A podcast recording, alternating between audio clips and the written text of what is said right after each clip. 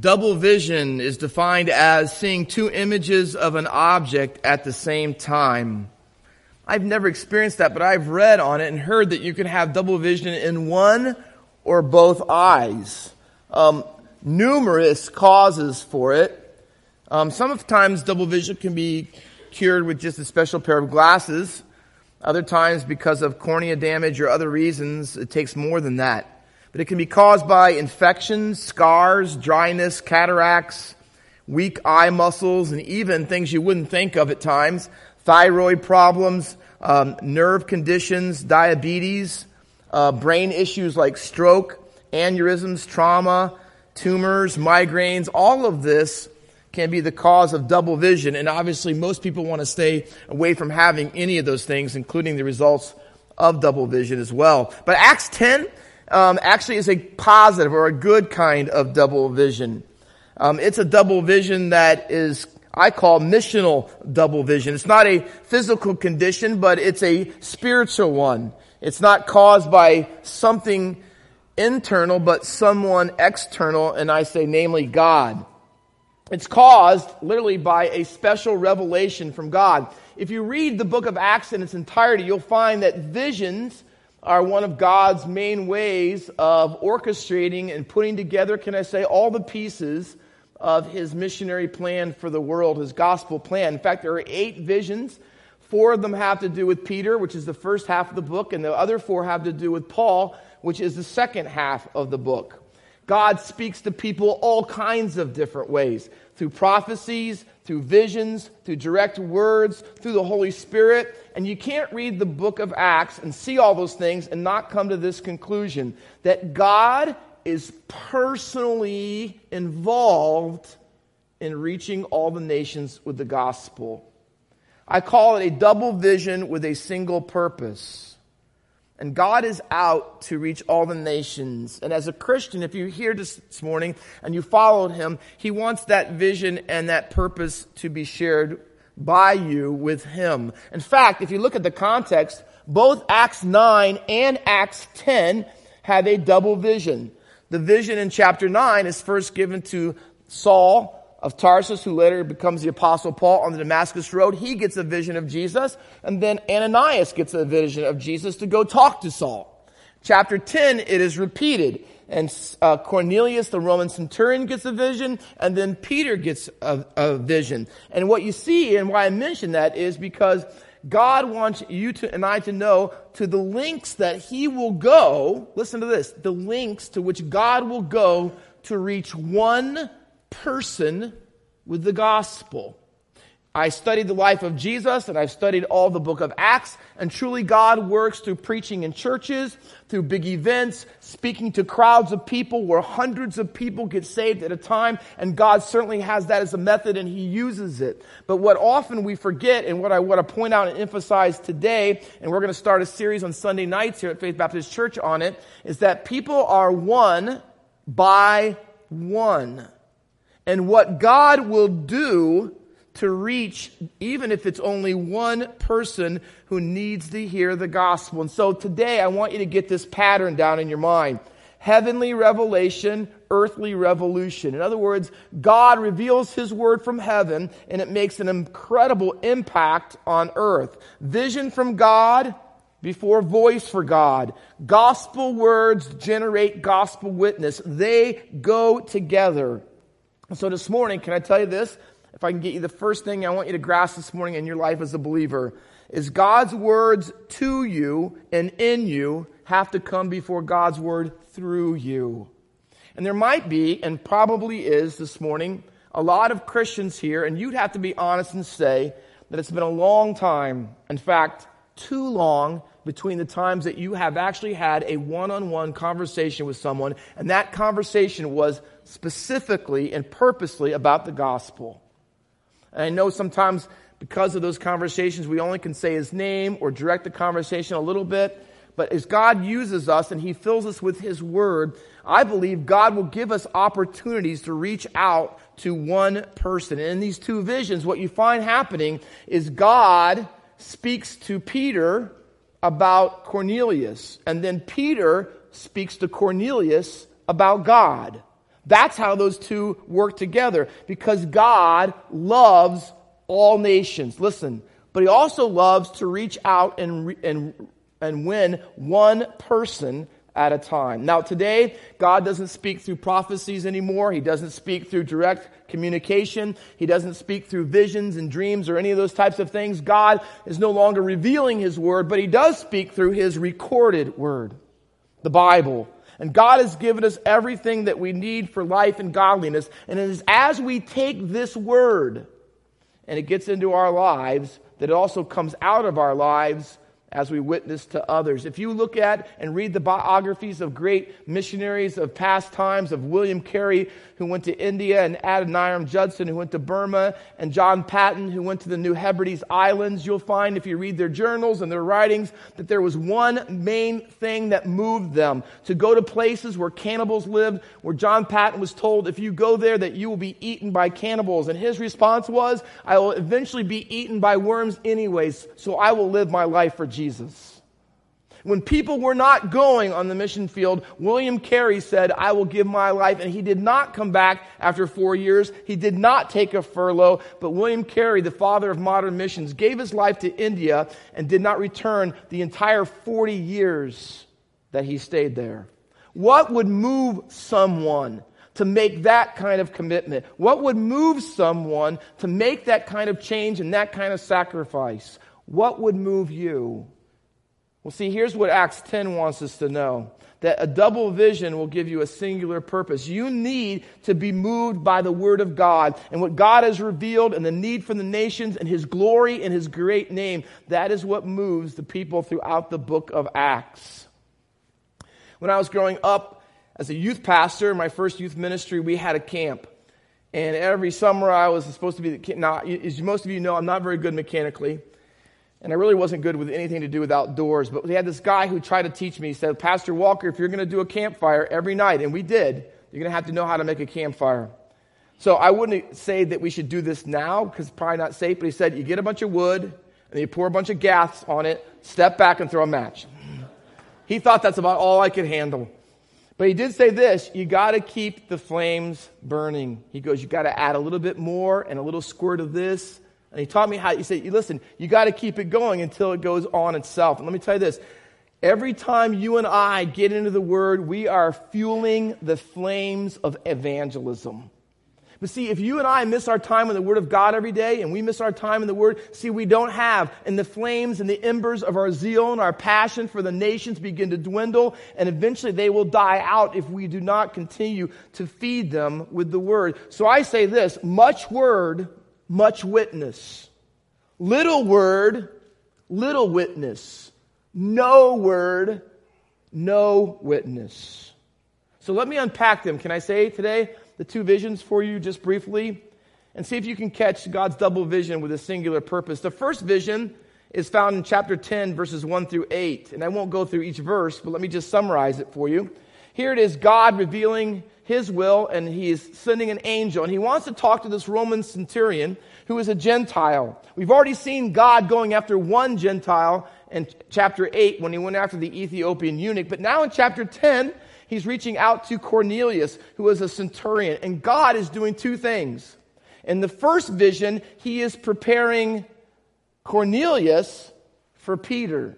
The second vision that we're going to see is God preparing Peter for Cornelius. And so God is moving and he's saying, Hey, here's where I want you to go. And God, let me, let me tell you this. This is how much God cares. The details in this passage are amazing. And God does that, I believe, through the inspiration of the Holy Spirit because he wants you to know how divinely and personally he cares for what matters most to God, and that is reaching the nations with the gospel. So he tells Cornelius to send men, and he does. Two men and a soldier one that he trusts, one that's devoted. He says, I want you to go to Joppa and I want you to go to this house and watch. He doesn't just say, hey, when you get in town, just ask around. Chapter 10 and verse 6, he says, This is the house, and he tells them, Simon, don't get them confused, Simon Peter and this other Simon, but this Simon is a tanner, and he lives by the sea. About five years ago, my wife and I were able to go to Israel, and some of our people are leaving to go in another year or so. You go to Joppa today, the house of Simon the tanner by the sea is still there. And you can walk around it, and it is exactly right. It is a stone's throw from the Sea of Galilee. And you can go there and you can walk by it and you can see actually where Bible history took place. And that house is right there and the streets are there and you can see still where they walk by and how the synagogue is down the street from that and perhaps some other things that were very historically popular, but it is there just as God said. And he directs people. Ananias was directed to Saul and it said, and he's on a street called Straight. Because God knows the coordinates and God knows exactly the house, the street, the name of the guy, where it is, because God has a heart for the nations and He has a heart for individuals. Please underline the text these words. Chapter 10 and verse 9 says, The next day. A little bit more, it says, chapter 10 and verse 23. Again, the next day. Chapter 10 and verse 24, and the following day. See, literally, you could think that these are three days that change this one person's life and how God in this day did things, and then He put this together in this day, and He put this together the next day. Listen, I love to hear stories, and maybe we will hear today. If God works in your heart and brings you salvation, do you know it's never an accident when someone gets saved? It's always appointment. And I can tell you stories of people who had divine instruction, like 1022 says, divine appointments of how God worked it out, and you met so and so, and that so and so met someone else, and they know you, and the networking and, the, and all the things God brings together to reach one person with the gospel is absolutely amazing. But not just God working in one day after another and all of these visions of bringing these people together, but it's even more than that. Can I show you in the text? Chapter 10 and verses 9 through 16 is the vision that Peter got. Now, Peter was an Orthodox Jew and he follows Torah his whole life. And so he's up, the Bible says, look what the Bible says in verse 10 and verse 9, uh, chapter 10 and verse 3, I'm sorry. Ninth hour was the Cornelius. He got the vision of the angel at the ninth hour, three in the afternoon. The Bible records the exact hour that Peter got the vision. In chapter 10 and verse 9, it says about the sixth hour, and it was noon. Jewish houses were all one story. And if you walked out the side of the house, there would be steps, steps that went up the side of the house and onto the roof. The roofs were all flat, and they were able to keep water that way and so forth, like some other countries today. And often you would go up there if you wanted to be away from everybody else. You went to the roof. Now it was very hot, so you went up there usually before noon, but obviously it was a decent day. Peter goes up there because you pray. If you are an Orthodox Jew, the times of sacrifice in the temple are 9, noon, and 3. Those are the times that you pray.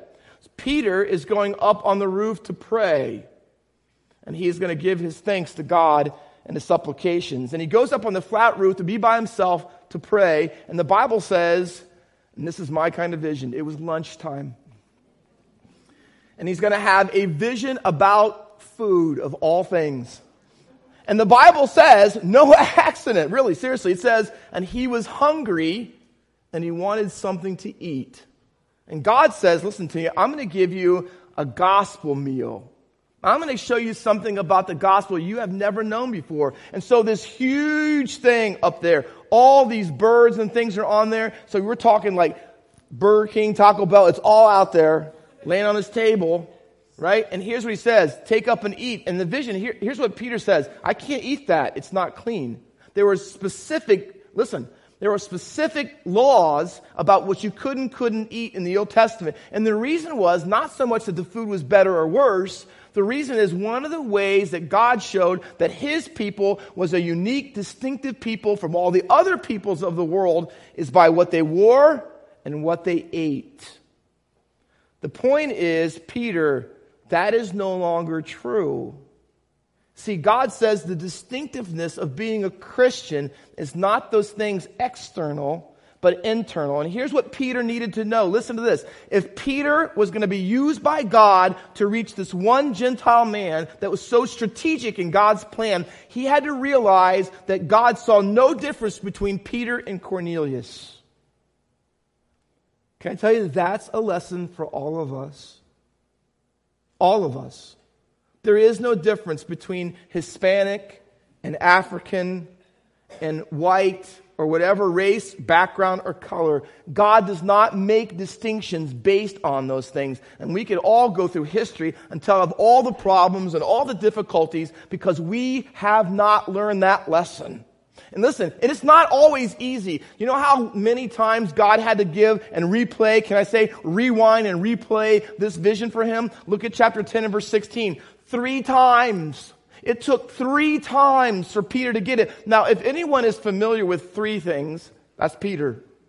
Three denials on the shore after the resurrection, three times the Lord had to ask him questions about whether he loved them or not. Peter knows things that are sure from God come in threes. So here's Peter he gets this vision. The first time he says, never, I'm never going to eat that. But by the end of the third time, he realizes God is serious and this is what God wants. And there is no distinction. And it doesn't matter if you're Jew or whether you're Gentile because God says we are all same in his eyes. I believe with all my heart that God prepares each of us to reach people, certain people, specific people, individual people and He has that for each of our lives. I can tell you in my life that God uses all those things. God uses Peter and the lessons he learned and his background and Saul and all the people of the Bible. He uses them very specifically. And can I tell you this morning, as a Christian, God has made you the way that you are. God saved you the way that he did. And he gave you the family that you have and the background and the culture and the race and the language and the education and all the things, good and bad, in your life not just so you can get through life or that you can try to, know, you know what it is? Because God has kingdom purposes. It's a double vision with a single purpose. God has a purpose for everything He's allowed in your life. I have been, and by God's grace, been in a lot of different countries. My family lived in London for four years, and I was able to travel all throughout Europe. The places I've been, I can't tell you the places I've been, that in places like delis and little shops I've been in, and the people behind the counter were English and I told them where I lived in London, and they told me they spoke back, and I could tell because in England, even though everybody has an England, English accent, all English accents are not the same, and it tells you where you're from, and I've learned to distinguish between them in times, and I could pick out, and I could tell people, hey, this is where you're from in England, maybe from this city, in this part. How did you know that? And I've got a chance to tell them about Jesus as a result of it. Places that I've been, little language lines I've learned. I've been to Haiti four times and I can say four lines. I say, como ye, nambule. Now, those are all greeting things. And I, I know one thing, and I'm not sure how, I, but I can say, um, what's it, where is, where's Marie? Is she in here still? Um, mercy pay, what did I say? Yeah, tet kali bobe mercy pay. Means your head is bald. I, I, I think I learned that one time when I was with Dennis. Sorry. And so I, I, greet them and they, they all, you know, number one, because you're white and you know Creole, right? I mean, so I, in the store I get all the time. And then I joke around and the next thing I say is my head is bald and they love that. I don't know why. But they do. And then when I leave, I know now we pita, see you later. So I can get them in the middle, beginning and I throw a funny line in the middle and I say goodbye in the end and they're, they're eating it up.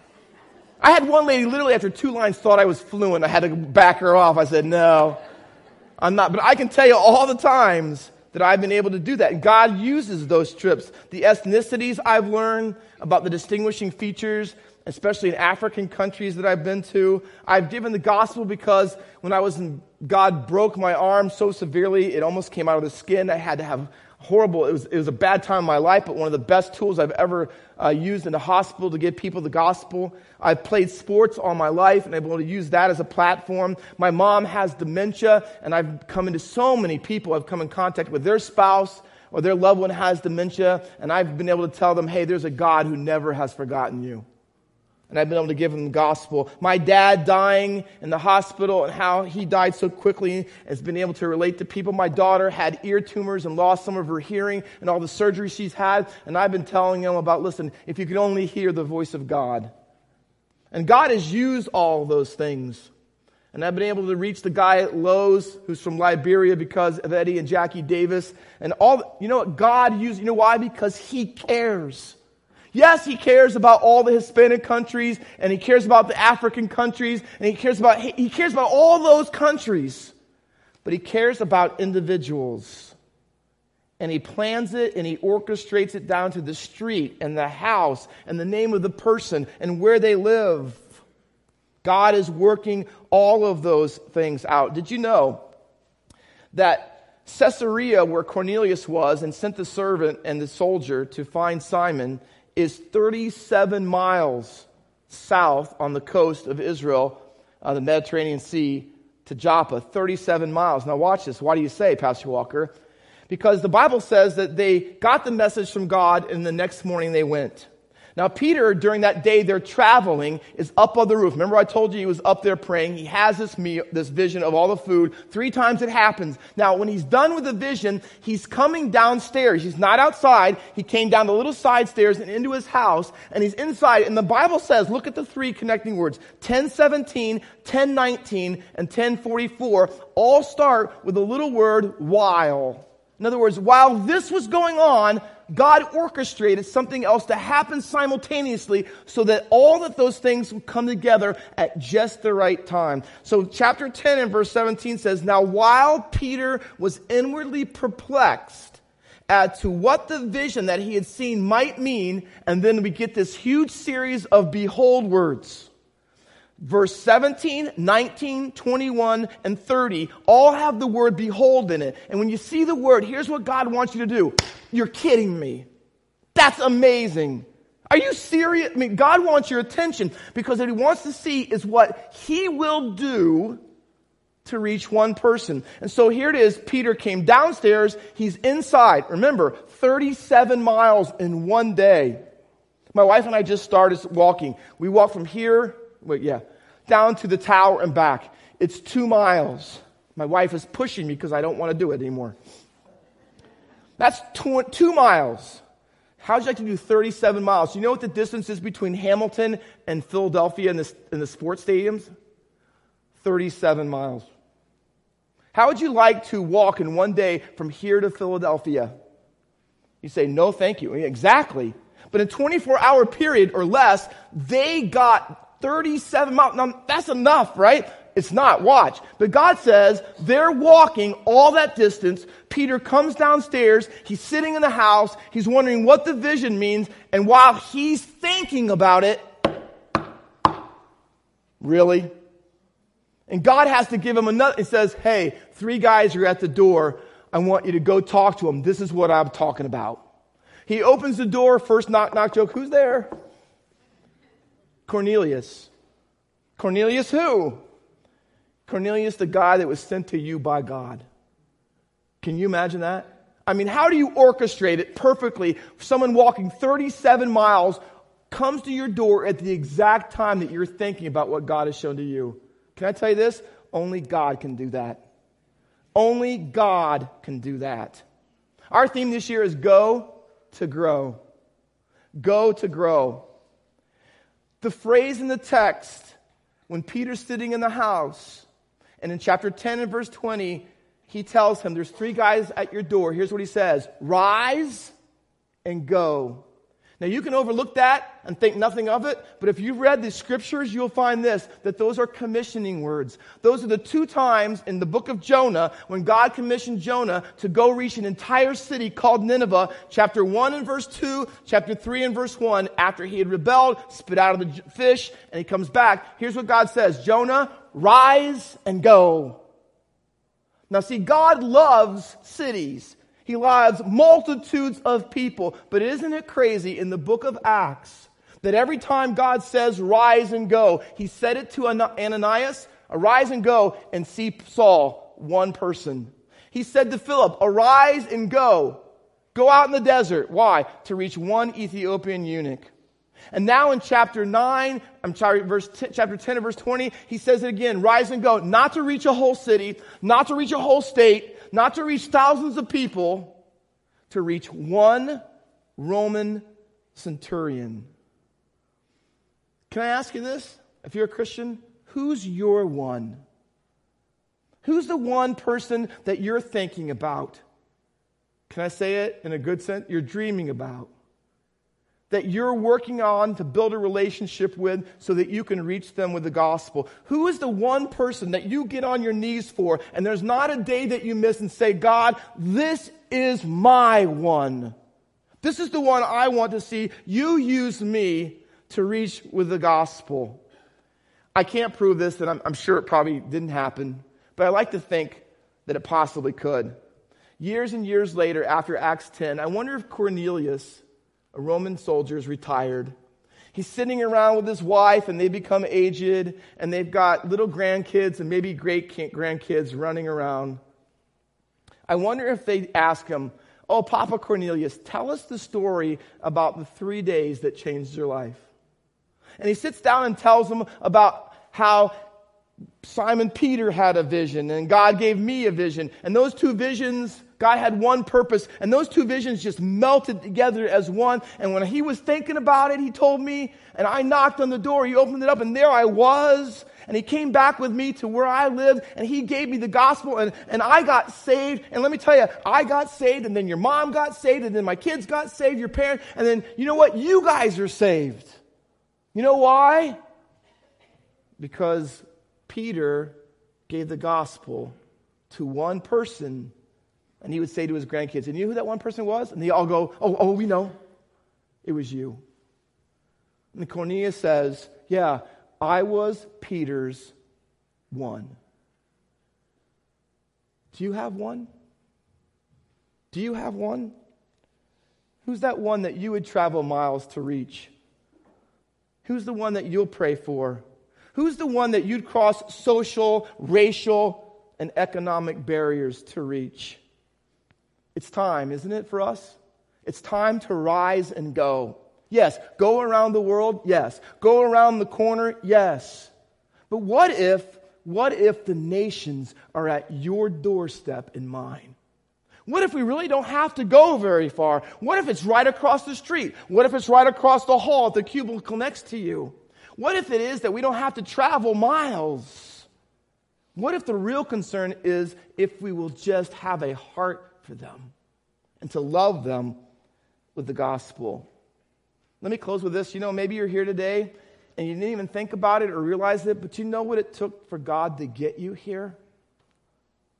You know why you're here today, perhaps as a person, and you're not sure about God or whether you really know Him or the heaven and hell thing or salvation, it's not really clear in your mind. Can I tell you this? God brought you here. And whether it was the person who brought you and invited you or the, how he coordinated or orchestrated getting you here to hear the, see, God has worked all of that out because here's the reality. Maybe, just maybe, you are God's one today. You're the one that this message is for because God brought you here not by accident, but by appointment. Chapter 10 and verse 22 says that they were brought by divine instruction. That's how they were moved. And maybe God brought you here today because you're His one, because He's still working, yes, to reach the nations, but to reach every single individual that He has planned for His glory. Today, maybe that's you. Let's pray. In just a moment, we're going to close our service with a very core, Of course. You may not even need the hymn book. And it's short. Lord, lay some soul upon my heart. We'll sing it two, maybe three times through because it's short. I invite you to come today. And maybe the coming down front, again, doesn't merit favor with God, doesn't change anything, but coming down front, it just gives you an opportunity or us an opportunity to minister to you. But maybe you're a Christian here and you say, Pastor Walker, today, listen, I want to have my one. And maybe I want to have a picture of them and write their name down. And I want them to be in my prayer journal. And I want to agonize over them and pray with them and invite them over for dinner. And I want to slowly build a relationship. I want to give them the gospel. Because God, just give me one. Give me my Cornelius. And maybe that person is right at your door, maybe in your family. Maybe you say, I'm going to come forward, Pastor Walker. You know why? I'm just going to kneel at the front and I'm going to pray, God, give me this one. Just one, not hundreds, just this one, and you're going to dedicate yourself. But maybe you're here this morning and you come to the realization as you heard the word today that maybe you, you understood now for the first time hey, God has been seeking me and he brought me here, and you could tell me the story about all the things he orchestrated and coordinated to bring you to this place so that you could hear that his son loves you and died for your sins and rose again so that you could have forgiveness and eternal. And if you don't know that, can I tell you this? God brought you here today, and you are his one. As we sing that chorus, would you not hesitate? Don't hesitate. Just step out meet me down front. And see, all you have to do, and I'll know what it means, say, Pastor Walker, I think I'm God's one. And I'll have someone take the time and show you from the Bible how you can have salvation in His name. Father, thank you. Thank you for this double vision with a singular purpose. May your vision for the world, revealed in your word, completed word, may it be our singular purpose may be what keeps us up at night and gets us up early in the morning and keeps us on our knees and in the book and gives us boldness to open our mouth and most of all our hearts.